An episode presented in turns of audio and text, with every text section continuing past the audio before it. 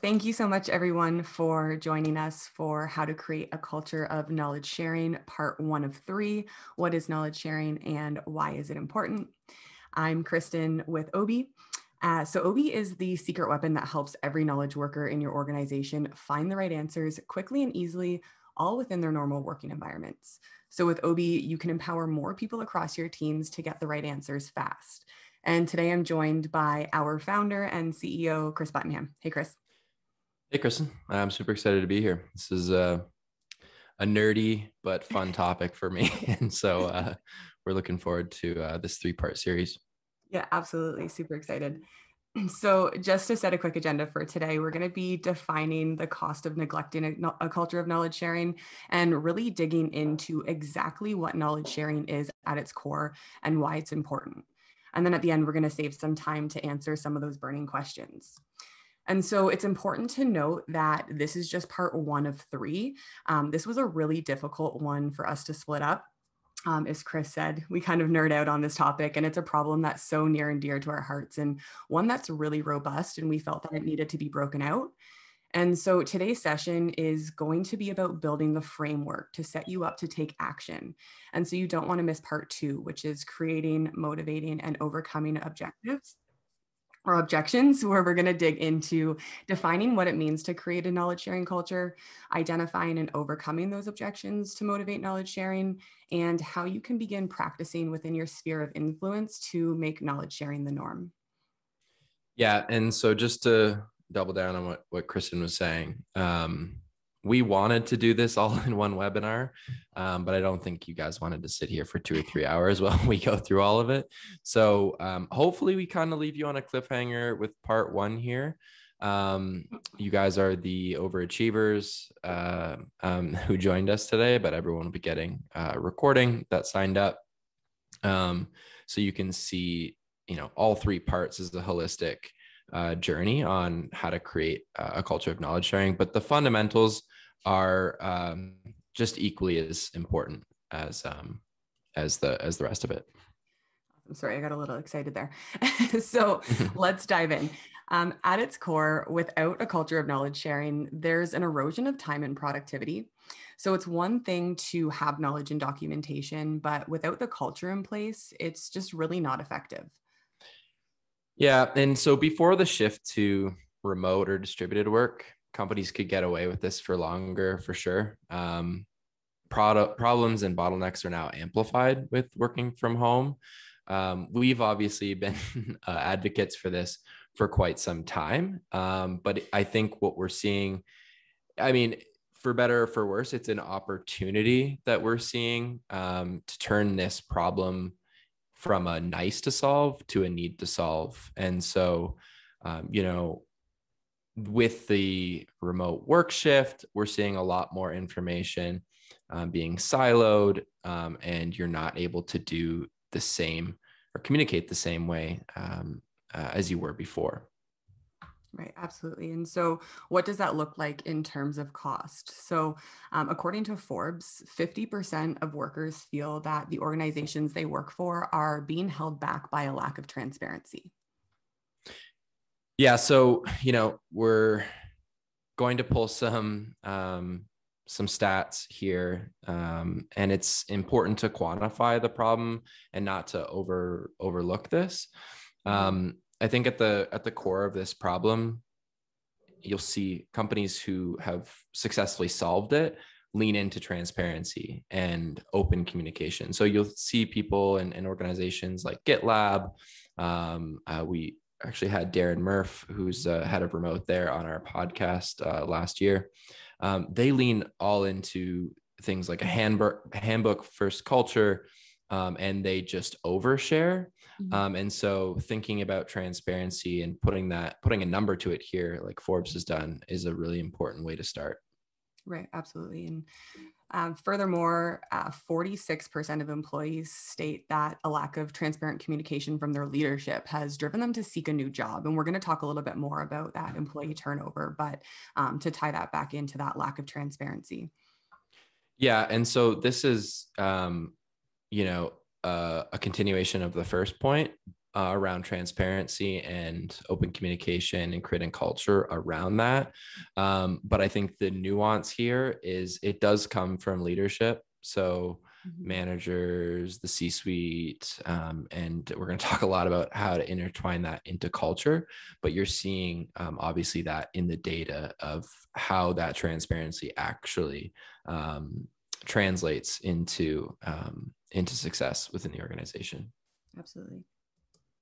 And then, according to a study from the Society for Human Resource Management, uh, Fortune 500 companies lose on average $31.5 billion a year just by failing to share knowledge. So, I mean, obviously, this is a massive number. Um, this is a problem that plagues organizations of all mm-hmm. shapes and sizes. Um, it's easy just to tout this number without um, backing it up. And that's why we're super excited to do this webinar series. We're going to talk a little bit at, near the end around why knowledge sharing is important. Um, and and you'll see, I think that number break itself down um, and make a lot more sense. Absolutely. And then just a tiny bit on culture here. There was a recent study by Gallup that found organizations with highly engaged employees out, outperform competitors with less engaged workers by a vast margin of 147%.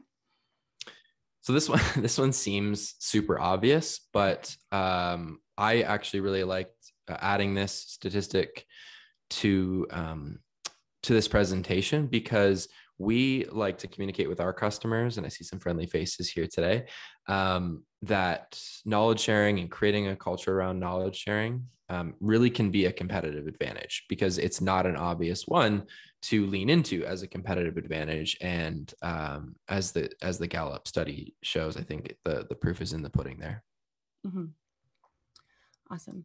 And so, to really understand what a culture of knowledge sharing really means, um, we think it's really important to understand some key definitions. And so, you're going to hear us talk about some of this stuff throughout these three webinars. And so, um, we're going to talk about the paradigm. And so, a paradigm is a way of thinking, perceiving, communicating, or viewing the world. And oftentimes, you'll hear it called a worldview or a mindset. Um, but what's really important to understand about a paradigm is that it's subconscious. So we're we're peeling back the onion here, going back to fundamentals. It might feel like we're back in in school a little bit, um, but just to just to add to what Kristen was saying, you know, we're not really aware of our own paradigms. It's rather like thinking the world is colored red, unaware that we are wearing those rose tinted lenses. Mm-hmm. So the, this definition is super important to understanding uh, creating a, of creating a culture of knowledge sharing. Absolutely. I'm going to talk a little bit about organizational culture. Um, it can be thought of as a relatively rigid, tacit infrastructure of ideas that shape not only our thinking, but also our behavior and perception of our business environment. So it effectively establishes a set of guidelines by which members of an organization work and how those organizations are structured. So this part is more rigid due to our paradigms. Um, we don't recognize why we do so much of what we do, and we also tend to resist change rather than embrace it. And I think that's a really important point. I know that, you know, a lot of the organizations we speak to, and I think a lot of the the folks that are here today um, are in that sort of technology and startups type vertical, and we think that we really understand culture a lot. Um, but you, when you break that down and you look at culture and you look at cultural values within an organization, I know. I mean, I like to speak firsthand. So when we we're forming our values here. Um, I learned a, a tough lesson that it's not about what you sort of want to be, it's about who you are. You look around the room um, and how does that manifest itself into a set of values and into culture. Um, and so these things, while they seem um, maybe a little fluffy, are super important to understand at the at the fundamental level so that you can shape this um, and influence culture as it relates to knowledge, knowledge sharing uh, within your organization. Right, absolutely. And I think it's important to kind of circle back on the point that you made about how we tend to resist change rather than embrace it. I think that's an important thing to understand when trying to promote this culture of knowledge sharing. And it's something that we're going to be speaking about again in part two. So, understanding or identifying those objections and, and then how you can begin um, moving past them. Yeah, and that that's a good point. I'm glad that you you circled back on that. Um, you know, I, this will this webinar, this part in the webinar um, series will be more theoretical, but to be a little bit more or to add a tactical point, um, that's why we encourage our organizations, our customers that we're onboarding, um, regardless of technology, to think about how um, how ingrained this can be within the culture and the incentive structure within the culture, um, so that new hires, like during onboarding, are seeing this as a norm. Mm-hmm. Um, because as Kristen mentioned, it's super hard to d- uh, change uh, behavior and influence that over time. So it, it's a really, really important point. Definitely. And then I think it's really important to understand the difference between knowledge and information. So, knowledge is often seen as a rich form of information, um, but this differentiation it's not terribly helpful.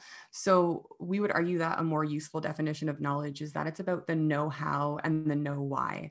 And Chris has a great analogy that kind of breaks this down a little bit. Okay, so I don't know if it's a good analogy, um, but let me let me give it a try. Um, so bear with me here for a second. So I think that a good metaphor um, is a cake. So if you analyze a cake at the molecular level, it's just data. Um, and for most purposes, it's not very useful. You might not even be able to tell that it's a cake. A list of ingredients is information. More useful, an experienced cook could probably make the cake. Here, the data has been actually given context, right? The recipe, though, would be knowledge. So written knowledge, call that explicit knowledge, and it tells you how to make the cake. Yet an, ex, in an, inexperienced cook, even with the recipe, might not make a good cake. Uh, a person, though, with relevant knowledge, experience, and skill, knowledge in their heads, not easily written down, otherwise known as tacit knowledge, would almost certainly make an excellent cake from the recipe hopefully you're starting to pick up what I'm putting down here. It is important to note that to make knowledge productive, you need information. Not knowing how to make a cake is not sufficient. You need uh, you need the list of ingredients, and to decide what cake to make, you need information like the tastes or preferences of cake eaters like myself. So, know why is also important. If an ingredient of the cake was unavailable, knowing the purpose of that ingredient might help a knowledgeable cook substitute an alternative. In fact, know why is often more important than know how, as it allows you to be creative, to fall back on principles, to reinvent your know how. So it's like being resourceful. Um, so hopefully, hopefully that stuck. Um, but uh, it's my favorite. So yeah, I like it because I just really like cake as well. Awesome. And so we've mentioned a few times here tacit knowledge, um, and it's important to understand tacit knowledge um, as opposed to formal, codified, or explicit knowledge is the kind of knowledge that's difficult to transfer to another person by means of writing it down or verbalizing it. Yeah, and uh, I mentioned that in the cake analogy. The only the only thing I have to add here um, is just a nice little fun fact uh, that we're so obsessed with tacit knowledge, we're act our, our company name is actually Tacit Inc. Um, and we actually only operate as Obie. So we get down to the root of the problem here. Amazing. So there are many definitions of knowledge management that are circling around there. And a really common definition is the collection of processes that govern the creation, dissemination, and leveraging of knowledge to fulfill organizational objectives. But this definition is fairly inadequate because it limits knowledge management to just a set of principles. And we would say that a more useful definition is something like knowledge management is a business philosophy. So it's an emerging set of principles, processes, organizational structures, and techno- technology applications that help people share and leverage their knowledge to meet their business objectives. And so this puts focus and responsibility on the individual, so the knowledge worker, and also on the holistic nature of knowledge management as a whole. Yeah, so this is um, this is one of the most important things to understand before you can start tackling this problem, right? It's critically about meeting business objectives, which I think is the main change that Kristen uh, made here. um, knowledge management is not an end in itself. It's also fundamentally about sharing knowledge and putting that knowledge to use. And I like how um, Kristen you mentioned that it puts the focus on and the responsibility on the individual. Mm-hmm. So this is super multifaceted, right? Because in order to cre- successfully create a, no- a culture around knowledge sharing, you have to have the incentives in place. And so that's where those business objectives and organizing those business objectives are really important. So people know that it's not just a means to an end, it's actually a tool used to meet those business objectives. Um, and that really, I mean, can only start at the top down. It has to be embraced by leadership. Um, but then ultimately, it's the individuals who carry out a lot of that, um, uh, a lot of a lot of those tasks, mm-hmm. and that comes down to incentivizing them and ensuring that they are aligned with those objectives and the culture uh, of the organization to actually um, make this into a successful uh, paradigm shift. Um, and and so it's it's it might be hard to understand because there's it seems simple at face value but it's so much more than just a set of processes to follow. Absolutely. Absolutely and so hopefully this these these definitions have kind of helped you understand what knowledge management is when you really dig into it but i'm sure you're all wondering why is it important and so today, the creation and application of new knowledge is essential to the survival of almost all businesses. And there are many reasons for this. And um, some of them include intangible, intangible products. Uh, so today, ideas, processes, and information are taking a growing share of the global trade. And the only sustain, sustainable competitive advantage is continuous innovation, or in other words, the application of new knowledge. Yeah. So this is where we're starting to break down that 32 billion dollar number i think it was from forbes mm-hmm. right and so again um, i think a lot of the folks who are joining us today and will be and will be uh, listening to the recording are in the sort of technology or startup space and uh, a lot of us are working on intangible products and software and things like that and so you know ensuring that you are sharing your knowledge about the production of these products and um, and the innovations surrounding them is the only way to push those those innovations forward. Um, so it, it it's a huge, huge, and often overlooked component of this. Absolutely, and also increasing turnover of staff.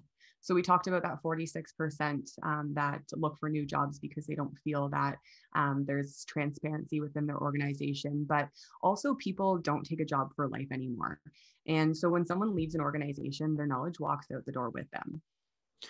So this one's funny, right? I'm sure, Kristen, you can relate to this. Um, a lot of the, the folks who reach out to us mm-hmm. to adopt our technology, they tout this as one of the you know number one problems is they don't want knowledge walking out the door. Um, but it's also i think one of the most difficult problems to solve because capturing knowledge is really difficult. And that is where a lot of uh, again going back to the fundamentals and creating the incentives around knowledge sharing um, uh, are really important because and and we'll get into this in part two and part three and how technology can help um, it still very much is a cultural thing, and and folks need to get behind um, sharing what they know.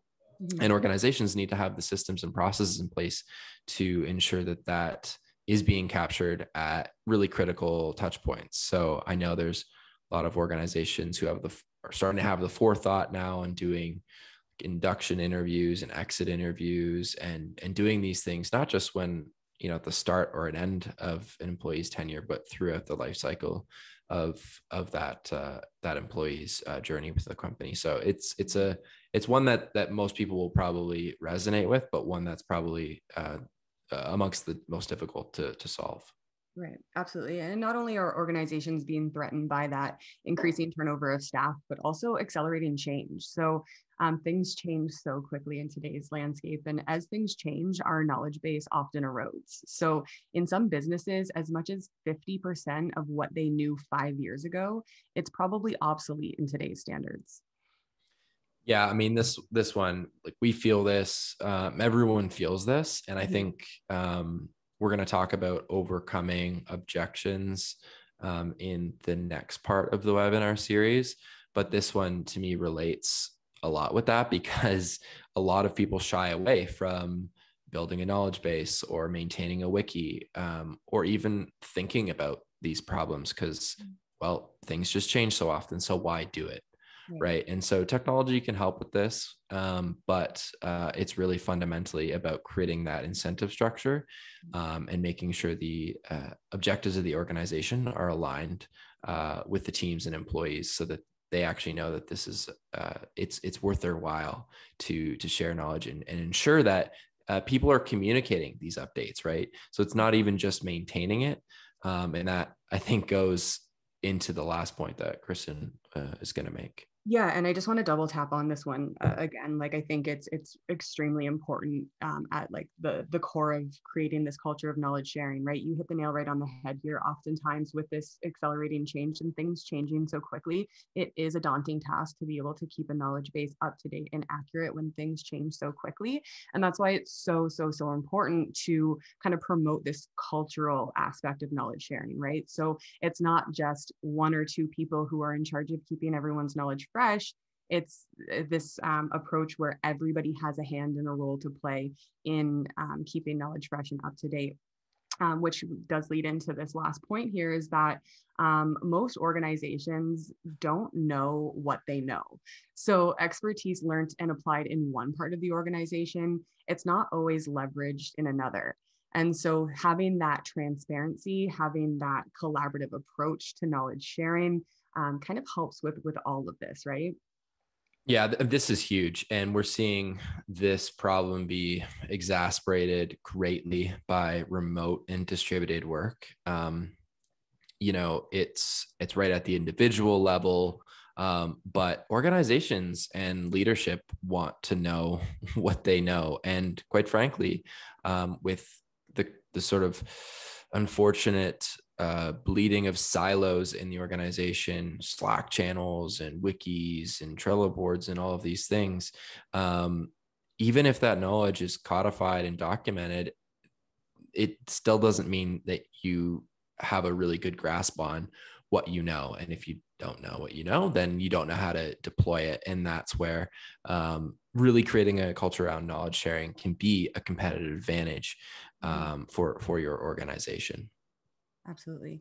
And now we could continue to talk about this for hours on end, um, which is why we did have to split it up into to three different parts. And so I know we're running close to the end here. So hopefully this was valuable for you guys to at least begin to understand exactly what a culture of knowledge sharing means and, and why it's important to any business kind of across the board. And so um, we're happy to answer any questions for you guys. Um, feel free to either unmute yourself and ask away or just pop it in the chat and we'll, we'll be happy to answer. Yeah, just pop your question in the chat. We'll happy happily uh, reiterate it. Um, and when folks are, I should say, while folks are thinking of those burning questions, I just want to reiterate. I hope that everybody found that this um, this valuable. Um, like Kristen said, it, it's it, this this part is is super important to understand before we get into uh, some of the more tactical and maybe more fun aspects of creating a culture around knowledge sharing. But understanding the fundamentals, we thought was a really really important place to start. So right. hopefully, uh, it's not too much of a cliffhanger, and you guys are excited for part two and part three. And just to note, after the after the session today, we're going to be sending out a recording of the webinar as well as a link to sign up for part two. So you don't have to run around trying to find it. yes, awesome.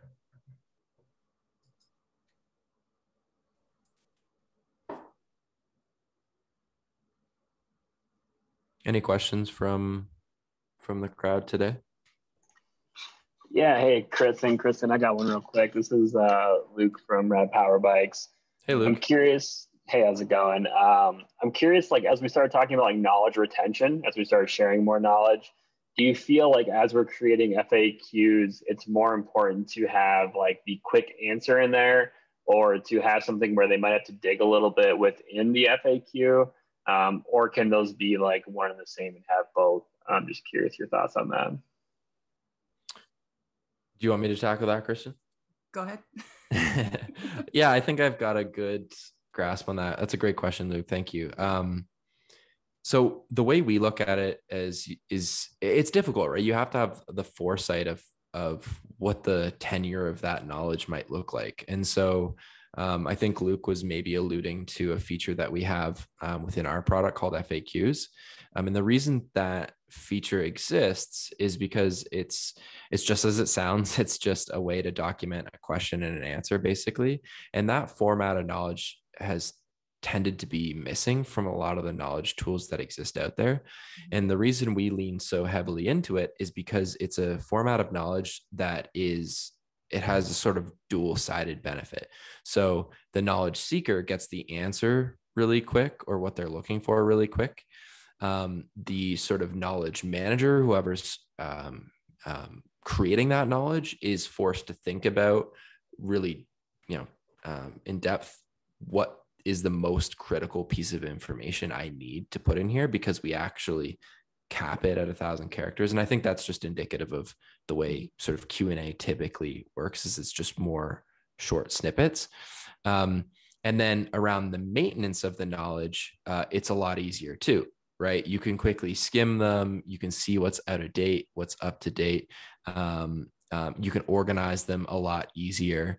Now the reason you know we integrate with knowledge tools and we have a knowledge base ourselves built in with Obie is because we recognize that there is a need for some of the structured learning components of solving this problem. So sometimes you do need a longer form answer. Um, now, again, it has its caveats, right? So it's easier to maybe digest a more in depth process or how to.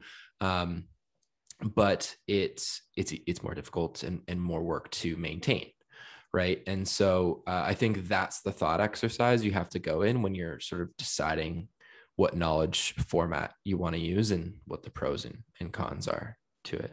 And I do just want to kind of also add to that a little bit um, quickly with the format of FAQs. I think like some of the things that we talked about today in terms of, and we'll talk a little bit more in the next webinar about kind of overcoming those objections. But I think with the FAQ format is it kind of eliminates some of that friction, right? It's a really frictionless way um, to to not only you're not changing anyone's habit because they're not having to like search for the meat and potatoes of what they're looking for by right. having to pop into a long form uh, piece of documentation and look through this handbook for this, this quick answer if they're just looking for um, something quick.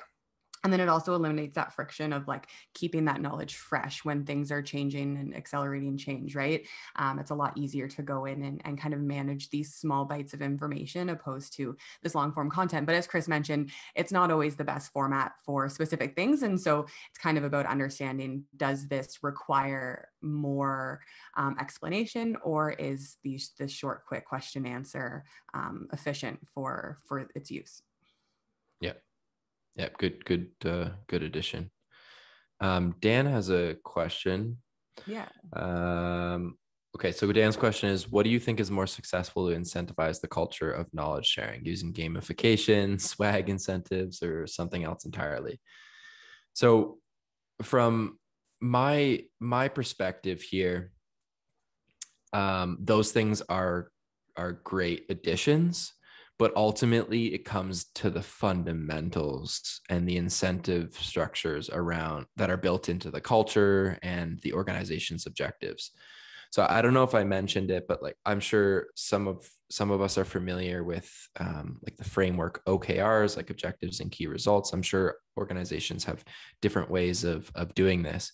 But if knowledge sharing and ensuring folks have what they need to be successful is ingrained into the objectives of the organization, um, both from a sort of very top down level, right down to the team level. That's going to be way more effective than any other component that you can use. Um, but you know, we we have seen gamification um, work. We know some of our customers will um, uh, like use Obie swag and send it out to uh, top knowledge managers, knowledge contributors across the organization. Um, have you seen anything else, Kristen? That's that's interesting. Yeah, I mean, I wanted to kind of add my my color to this question and kind of shamelessly plug part two, creating, motivating, and overcoming objections. We actually talk quite a bit about um, how to motivate that culture of knowledge sharing, and I think swag and incentives are are really great. Like people love gamification, people love that um, quick gratification. But I think at the very core of it, it's about helping people understand why this culture of knowledge yeah. sharing is important to them and how it benefits them at a base level, right? Like it, it's one thing to say, like, okay, you do XYZ and you, you get this fun little sticker or whatever. People love that. But when people really understand why it's important for them to do this and and how it benefits them then it becomes the norm and it becomes that kind of paradigm right? It becomes this subconscious thing that they're doing for the greater good of of making their life easier making their colleagues life easier um, that sort of stuff. You said that way better than i did. That's a that's a, a great great great um, addition. Um, so i guess with that thank you everybody. We want to be respectful of everyone's time. Hopefully um, you uh, enjoyed uh, what we had to say today. We've got part two coming up, I believe, next week at the same time. Is that correct, Kristen? Yep, next Tuesday, same time. And the email that that you will receive after will have a, a link to register for that, as well as a, a link to the recording of this, um, so you can share that around uh, with folks. And um, and yeah, we're excited to to continue this uh, this series. Amazing. Yeah. Thank you so much for everyone for joining. Thanks for your thoughtful questions. Um, it's been it's been great hanging with you, and we're excited to do it again next week.